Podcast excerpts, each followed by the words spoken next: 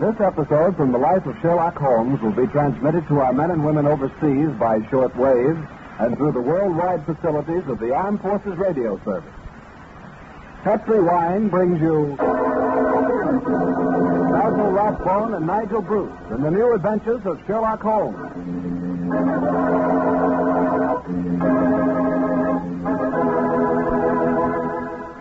The Petri family, a family that took time to bring you good wine, invite you to listen to Dr. Watson tell us another exciting adventure he shared with his good friend, that master detective, Sherlock Holmes. And if you ask me, the best way to listen to that story is to do it with a glass of port wine right handy. Petri California port. No kidding, that Petri port is just swell for any time good friends get together to talk things over. You couldn't ask for a more delicious wine. Why, just looking at the deep, rich red color of that Petri port tells you that here's a wine with a flavor that comes right from the heart of sun-ripened grapes. If you haven't ever tried Petri port, uh, why not get a bottle and have a glass after dinner tomorrow night? It's the perfect after-dinner wine, you know. And share that port with your family and your friends. Don't forget, when you serve Petri port, you can serve it proudly. Because, after all, the name Petri is the proudest name in the history of American wine.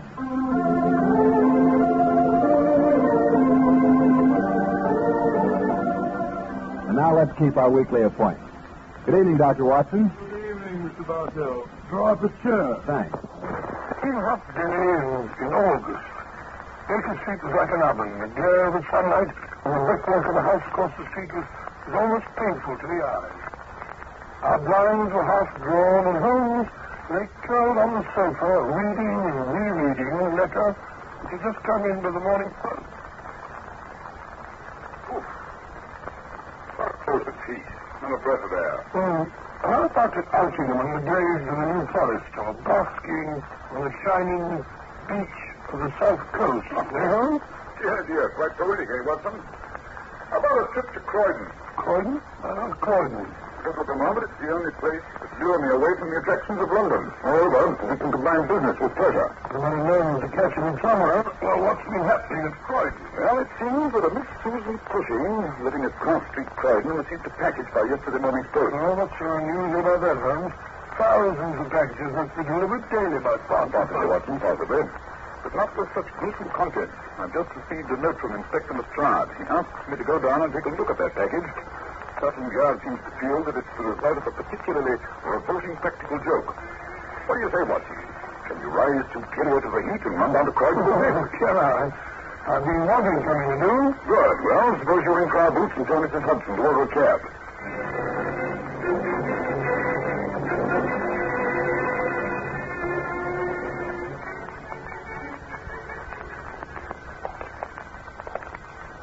Croydon is certainly less oppressive than, than London, eh, Holmes? Yes.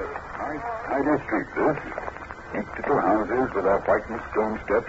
Ah, that must be Miss Susan Cushing's house up ahead. The one next to the corner. My rather to expect us. Yes, yes, she is waiting for us on Dawson. At least I judge that her attitude. She seems to be expecting us. Yes. Placid-faced little woman with large, gentle eyes and graying hair. Wonder how she mixed up in a case like this. Good afternoon. Miss Susan Cushing, I presume? Oh, yes. And you're Mr. Holmes, I'm sure. Uh, won't you come in, gentlemen? Thank you, Miss Cushing. May I introduce my friend and colleague, Dr. Watson? I am delighted to know you. Oh, please, mine, madam. Won't you come into the parlor, gentlemen? Now, please, sit down. Thank you. Ah, well, Miss Cushing, is there something we can do for you? Oh, yes, Mr. Holmes. I wish you'd take that dreadful box away. Inspector Lestrade insisted on leaving it here until he came. He thought you might want to ask me some questions, but I know nothing whatever about it. I quite understand, Miss Cushing. I have no doubt that you've been annoyed more than enough already over this business. Indeed, I have, Mr. Holmes. I'm a quiet woman, and I lead a quiet life. It's got me so I'm afraid to stay in the house alone night. Yes, I no wonder. I hope you won't consider me impertinent if I will live here alone, particularly as you have some sisters. Why, yes, I have two sisters, Mr. Holmes. Sarah and Mary. But how did you know? That picture on the mantelpiece. The two young ladies and the young man standing between them. family resemblance was quite marked. Oh, of course. Uh, that picture was taken at Liverpool just a few days before Jim Browner eloped with Mary. Uh, that's the picture. Mary's the one on his left. She was the baby of the family. The other one is Sarah, I take it. Yes, she was the beauty of Sarah. We all thought it was her that Jim was after. She was pretty crazy about him, too, but I bet she made the better choice. Sarah's disposition wasn't any too easy to live with. I often wondered how he stood having her in the house as long as he did. But, uh, I thought you said it was Mary who was Mr. Browner married. So I did, Mr. Holmes. But soon after they were married, Sarah went to live with them in Liverpool, and I have a sneaking suspicion it was Sarah who caused most of the trouble. See. When he first met Mary, he was kind and considerate. Oh, he was crazy about her right enough, but somehow it didn't last. He grew more and more irritable, and whenever he lost his temper, he'd go stark, staring mad. First thing I heard, he quarreled with Sarah and turned her out of the house. Got her Medway, I suspect, and gave her a piece of his mind. Well, after that, she came here to live with me for a bit, but that didn't last long either. She's taken a house at New Street, Wallington. She's uh, not easy to get on with, Mr. I Holmes. see. And did this Mr. Browner change after your sister Sarah left him and Mary? That I don't know, Mr. Holmes. You see, Mary stopped writing me when Sarah moved here. I guess Jim wouldn't let her. Uh, Jim was a steward, I gather, from the uniform in that picture. Oh, yes, that was his trade. He was on the South American line when that picture was taken. I know. I am telling you all about my family troubles, and it's that dreadful box you've come about. yes, so it is. Uh, you haven't any suspicion as to who may have sent it? That I haven't, Mr. Holmes. Unless it was some lodgers I had here last spring. Medical students they were, from Belfast. The box was postmarked Belfast, and Inspector Lestrade seemed to think it might be them. They were always up to some tricks, but, oh, never anything like this, Mr. Holmes. I see. Well, suppose you let us have a look at that box, Miss Cushing. It's out in the back shed, Mr. Holmes. I won't keep it in the house, that I won't. Oh, I wish you'd take it away altogether. Uh, this way, gentlemen. You'll, you'll pardon me if I don't go with you. I, I can't bear to look at the nasty things again. I quite understand, Miss Cushing. Uh, Thank you, gentlemen. Oh, uh, I'd, uh, I'd be honored if you and Dr. Watson would stop in for a bit of tea after you've finished. Oh, thank you. We'd be delighted, Miss Cushing. Look here, Holmes. What's in that confounded box that everybody's so upset about? Well, your curiosity, Watson. You'll see soon enough. Come along down the path.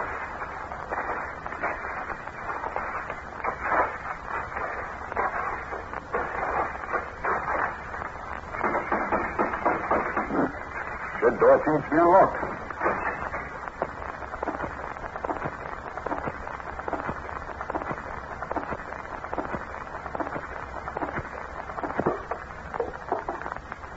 Oh.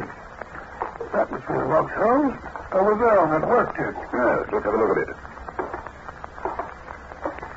Hmm. String. Exceedingly interesting. What do you make of this string, Watson? Well, it says it's been tarred. Precisely. A piece of tarred twine. Miss Cushing has had the good judgment to cut the cord, leaving the knot intact. Yes. This knot is of a peculiar character. Don't see so peculiar about it. It's very neatly tied, strong and sturdy. Tied by a seafaring man, Watson. By a seafaring man. Now for the paper. Paper. Mm-hmm. With a distinct smell of coffee. I don't smell anything. My sense of smell and taste is more acute than yours, Watson. I've trained my faculties, while you allow yours to run riot. Mine are sensitive, alert. Oh, rubbish. Address printed in straggling characters. Miss F. Cushing, Cross Street, Croydon. Miss F. Cushing. Ah. Enlightening, Watson. Most enlightening. Thing like me. No, I suppose not. Parcel was sent by a man. The printing is distinctly masculine. Probably a sailor. His education is limited. Of course, it's perfectly clear. Oh, now it's pointed out. Watson, quiet. Now the box itself. A half-pound tobacco box. Remove the lid, Watson, will you? That's it. Hmm. Nothing here but a lot of rough salt, the kind that's used to preserve Wait a hides. minute. There's something embedded in it. Yes.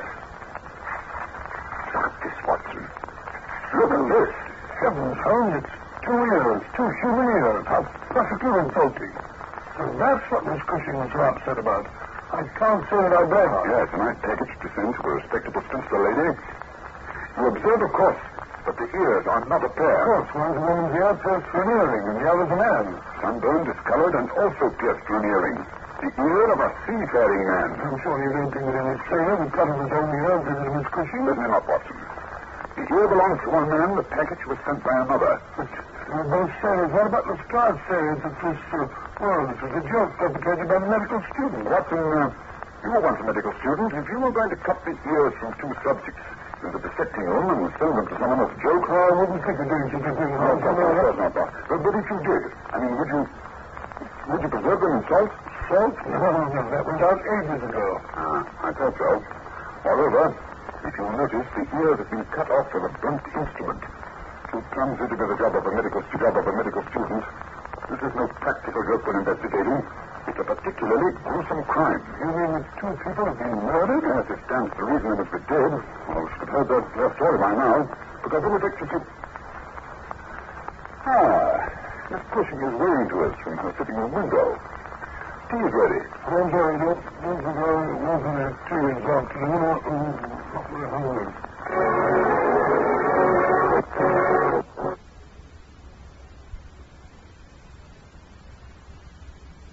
I must say I don't understand this case. Why did the murderer send those ears to Miss Cushing?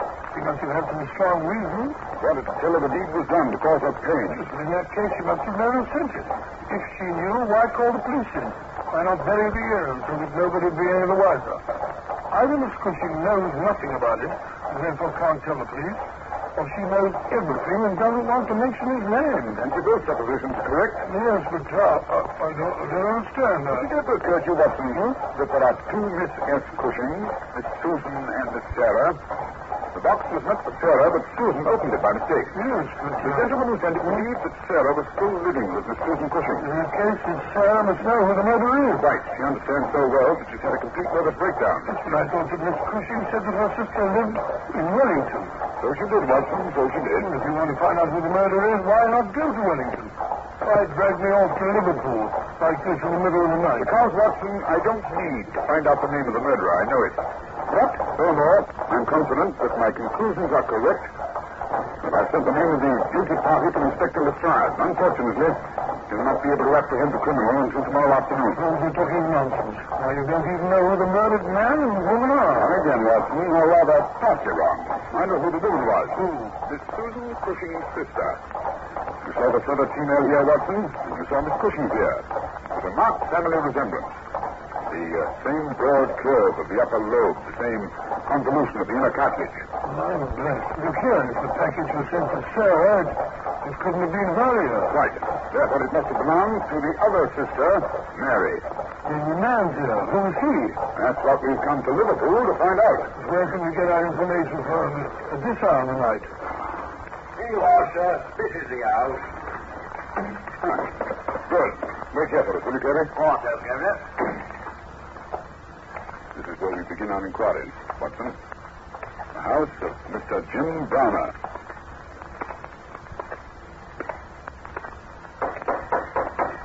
Oh, no. Yes, I don't know. I know, Watson, I know. Just let me do all the talking, will you? Oh, Hello? Anybody home? Who's there? Two gentlemen with a message for Mrs. Browner. I say, oh. He's not the terror. Very well, then, I'll speak to Mr. Browner. He's not the terror neither. He's away on his ship. Well, I must speak to someone. It's a police affair, understand? A matter of life and death. Oh, no, Governor. I opened the door at once. Just you right there. How would he believe? Tell the girl that Mrs. Browner's been murdered? Certainly not, you know that. Here she comes. Step in, gentlemen. Step in. Oh, was that relieved when I saw who you was? I thought my I was in come back again. Jim? What do you mean? In the master, Mr. Browner. The ship's not due till tomorrow, but after what happened on Tuesday, you never know. And she ain't come back yet neither. The missus, I mean. I wouldn't want to be the one to have to tell him she'd been away from home since Yes, last I see what you mean. What, uh, just what did happen on Tuesday? Tuesday? Why, that was the day when Mrs. went off to New Brighton with that Alex Fairbairn. In the master can't abide. Alex Fairbairn. Who's he? He's a mate on the master service. Swaggering sort of fella. I haven't much use for him, I haven't. Miss Sarah, that's Mr. Browner's sister, the one who used to live with us. But it was Miss Sarah felt brought into the house because she knew Mr. Browner had no use for him. Yeah. Uh, she did it to irritate Mr. Browner. That she did. She was funny that way. She could take a delight in getting him upset. But it wasn't till Mr. Fairbairn started being sweet to Mrs. But she went on him downstairs. Finally, he told her, Miss Sarah that is, to keep Mr. Fairbairn out of the house, or he'd send her one of his ears for a keepsake. What truth to fellow, isn't it? Yes, sir. And he carried on something terrible when he lost hmm. his temper. But it wasn't till last Tuesday that I saw how bad he could be. Lord lovers, what a guy that was, to be sure. And what happened on Tuesday? Oh, he was terrible. He swore do if I dared so much as to breathe it to a soul. But I'd been a thinking it over, I had. And I ain't so sure I oughtn't to tell somebody. That with uh, Mrs. Browner not coming home and all. Quite right. Suppose you tell us. Well, it was Tuesday. Mr. Browner had started on his run up to Belfast that morning. Leastwise, uh, we thought he had. Along about ten o'clock, I sees that Mr. Fairbairn drive up to the door all smiles and the colonel moustache. He don't get out of the cab, just sits there and waits. And pretty soon, Mrs. Browner comes a slipping down the stairs and says,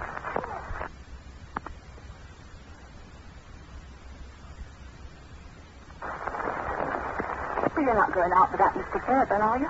Why not? What will Mr. Browner do if he finds out? But he won't find out, Millie. I'm sure there's nothing wrong about it. We're just going down to New Brighton for the day. That Mr. Brown? Oh, don't bother Mr. Browner.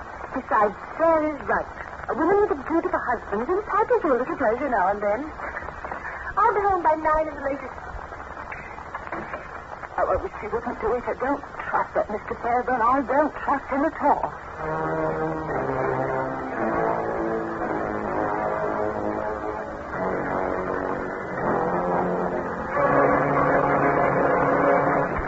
Oh, Mr. Browner. Hello, Millie. Expect to see me back again so soon, eh? Mary! Oh, Mary, I'm back. What's wrong, Mary? You look as if I were a ghost. No, no, no, sir. I was just surprised, that's all. I wasn't expecting you back so soon. Is that Ah, the hogs had got loose and opened up one of the plates, certain to develop into quite a leak. We had to put back into port. I will sail again in 12 hours. Mary! Oh, Mary! Oh, where the deuce is she? She's gone out, sir. Uh, marketing? Uh, no, no, sir. She, she's gone to New Brighton for the day. To Brighton. She didn't tell me she was going there. Look here. That wasn't Mary I passed in the street riding in the cab with that swine Oh, sir, uh, this is... Uh, Oh, so that's it. My own wife gone to Brighton with Alex Fairbairn. Thought they could fool me, did they? I warned her what I'd do if she ever saw him again, and by heaven I'll do it. oh, sir, you won't do nothing, I Oh, won't I? Oh, won't I? Oh, eh? Mr. Browner. And that's for you, Billy. If you ever so much as tell a soul that I came home today, I'll slit your throat from ear to ear.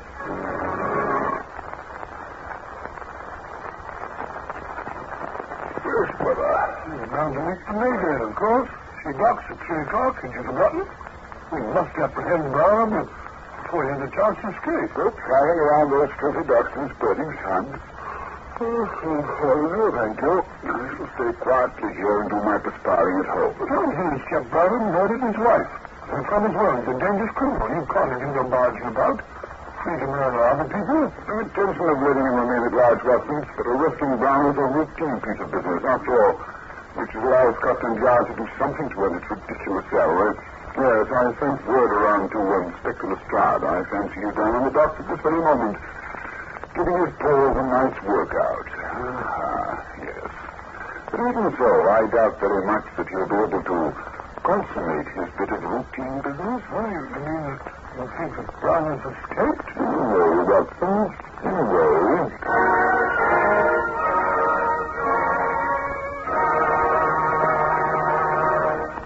And did Mr. Browner escape, Dr. Watson? Yes, Mr. Beverly, he did, but not in the way that I anticipated. You see, he committed suicide just before the Mayday reached port. Poor devil. Yes, they found his corpse with a letter beside it in which he confessed to having committed the double murder. It seems that he followed them to New Brighton. It was a hot day, and they rented a rowing boat thinking it'd be cool out on the water. There was a haze, and Barry rented another boat. And when they were out of sight off the shore and surrounded by fog, he overtook them, killed them, cut off their ears, and sank the boat. I brought you a case of Petri wine, and I suggest that we start on it right now with a glass of port. what, what a fellow. and what a wine. Petri wine. You know that's really good because the Petri family has been making fine wine since the 1800s. For generations, ever since they started the Petri business, the Petri family has been turning luscious California grapes into fragrant, delicious wine. And during all that time, they've been handing on down from father to son, from father to son, all their skill and knowledge and experience. The Petri wine you buy today is the result of all that skill and knowledge and experience. That's why you can't go wrong when you choose a Petri wine. Because Petri took time to bring you good wine. Now, Dr. Watson, how about a tip on next week's adventure? Well, let me see. Next week, I think I'll tell you how Holmes broke into the house with Mr. Josiah Emler. Well, what was he looking for, Dr. Watson? Robbins, Mr. Vernon. Two men robbers. Ladies and gentlemen, you've been listening to a Sherlock Holmes adventure, The Cardboard Box, by Sir Arthur Conan Doyle. The dramatization was by Edith Meiser.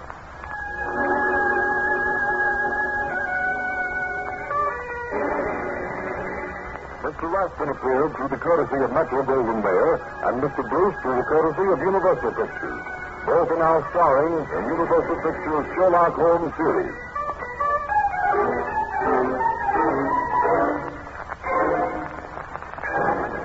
Tune in this station each week at the same time for further adventures of Sherlock Holmes, presented by the Petri Wineries of San Francisco. Try Petri wine, and you'll taste the difference, because Petri took time to bring you good wine.